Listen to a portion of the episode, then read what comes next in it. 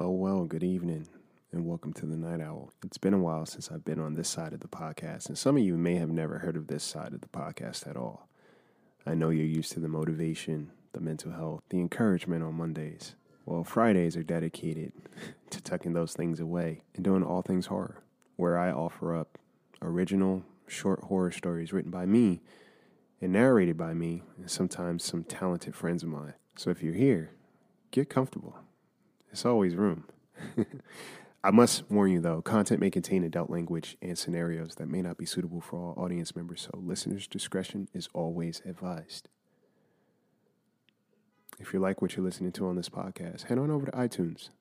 Comment, subscribe, review. A little goes a long way, and it helps to tell people what you love about the podcast so they can love it too. Now that we got the homework out of the way, it's Friday the 13th, y'all. And there's a ton of superstitions out there. Black cats, walking under ladders, not stepping on cracks, don't break a mirror, and definitely skip the 13th floor in the elevator. While these are all rooted in some irrational fear at times, some superstitions, some legends have a little more truth. So lock your doors, check your windows, and get comfortable. I don't think you'll be sleeping tonight. I give you ushered in.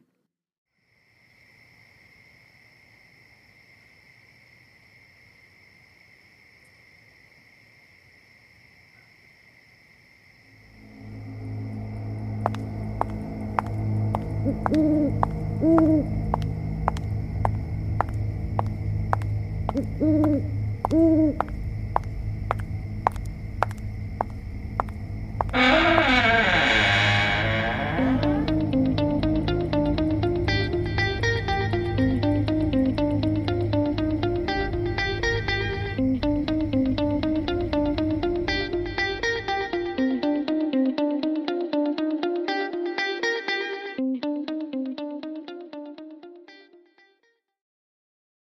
I remember growing up, I was allowed to stay home from school on Friday the 13th.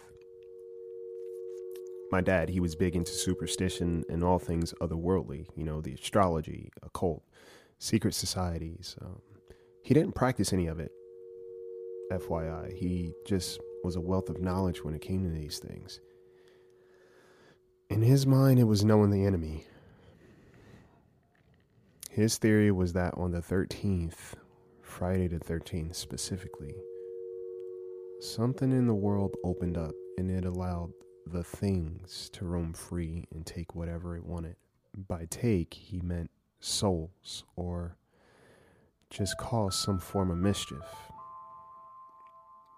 People became different, is what he told me, or you'd see things. A familiar face would look a little distorted if they were in trouble things would break or the statistics for accidents and uh, crimes were much higher on this day. Everywhere. Talk about trauma, right?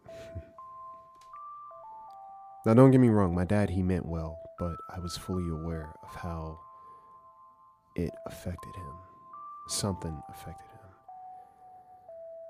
I'm not sure when it all started, but for as long as I can remember, he was like this. My mom wasn't in the picture, and I don't need to be a detective to correlate the two. He maintained a job, and, you know, to the outside world, he was normal. He was a stand up guy, you know? But behind closed doors, he was definitely tormented by something. Uh, as I got older, I'd sneak out and my friends and I, we would go check out the haunted places around town or, you know, just hang and watch horror movies to celebrate. It was fun, and nothing crazy ever happened. But I'd be lying if I said I wasn't always looking over my shoulder. I mean, how could I not? I'd always wait until my dad went to sleep before I'd head out. He was a deep sleeper, so I never had to worry about waking him up part of me felt bad sneaking out because uh, I'm sure he'd lose his mind out of fear. But I didn't want to become like him. You know, not like that. I'm not sure if it was all in my head, but uh, things did feel weird off, if you will. So, senior year of high school, my friends and I wanted to take a trip out of town for Friday the 13th and go to this haunted bridge. We planned it all out, um, and I'd be home before my dad woke up, so it wasn't a big deal.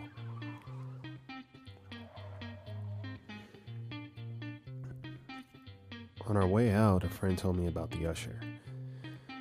There's some legend that on Friday the 13th, there's a man they call Usher. Uh, he looked like an elevator conductor. A top hat, a suit, gold buttons, white gloves. She said you can never make out his face, but you always knew he was looking right through you.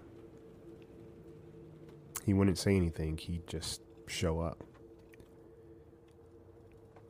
Basically, the legend has it he was the usher for death, and if you saw him, that was never a good sign because nothing good was to come afterwards. Um, one of my friends said his grandpa told him he saw the usher. A week later, his grandpa passed. But who knows, you know? Anyways, the further we got away from town, the quieter it became. It was foggy that night, so the tone was set.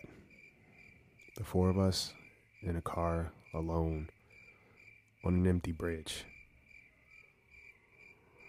The bridge itself had history. Um, they called it Skeleton Bridge. They called it that because uh, so many bodies were dumped there. Um, and if you drove to the middle, turned off your car, and got out, you'd hear screams. Well, we did just that. But no screams. Um, that bridge, it was illuminated at both ends, leading to what seemed like nowhere. It wasn't screams, but it definitely sounded like someone was watching us from a distance. You could hear leaves crunching and slow, heavy steps. We hopped in the car and we sped off as fast as possible. I couldn't help but to look, and, and that's when I saw it. Someone was definitely watching. I couldn't make out what they were wearing, but it was definitely a hat and gloves. My friend turned on the radio just to break the silence. We were quiet the rest of the drive back home. No one said much. When we got back to town, I quietly went to my room and changed out of my clothes just in case and I sat down on my bed. That's when I heard the TV in my dad's room. Sometimes he fell asleep with it on, so I went to turn it off. I looked to see my dad sound asleep, but out of my peripheral, I could see someone else standing there in the corner, watching me. I was too afraid to look, but I could see gold buttons and I could tell that there were white gloves.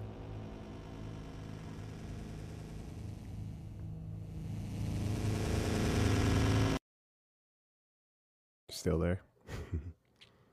there you have it. These stories will start becoming more frequent now that I'm getting out of this cave of mine. but I hope you guys have an amazing weekend. Hope you guys have a safe weekend. Take care of yourselves. Take care of each other. Sleep tight.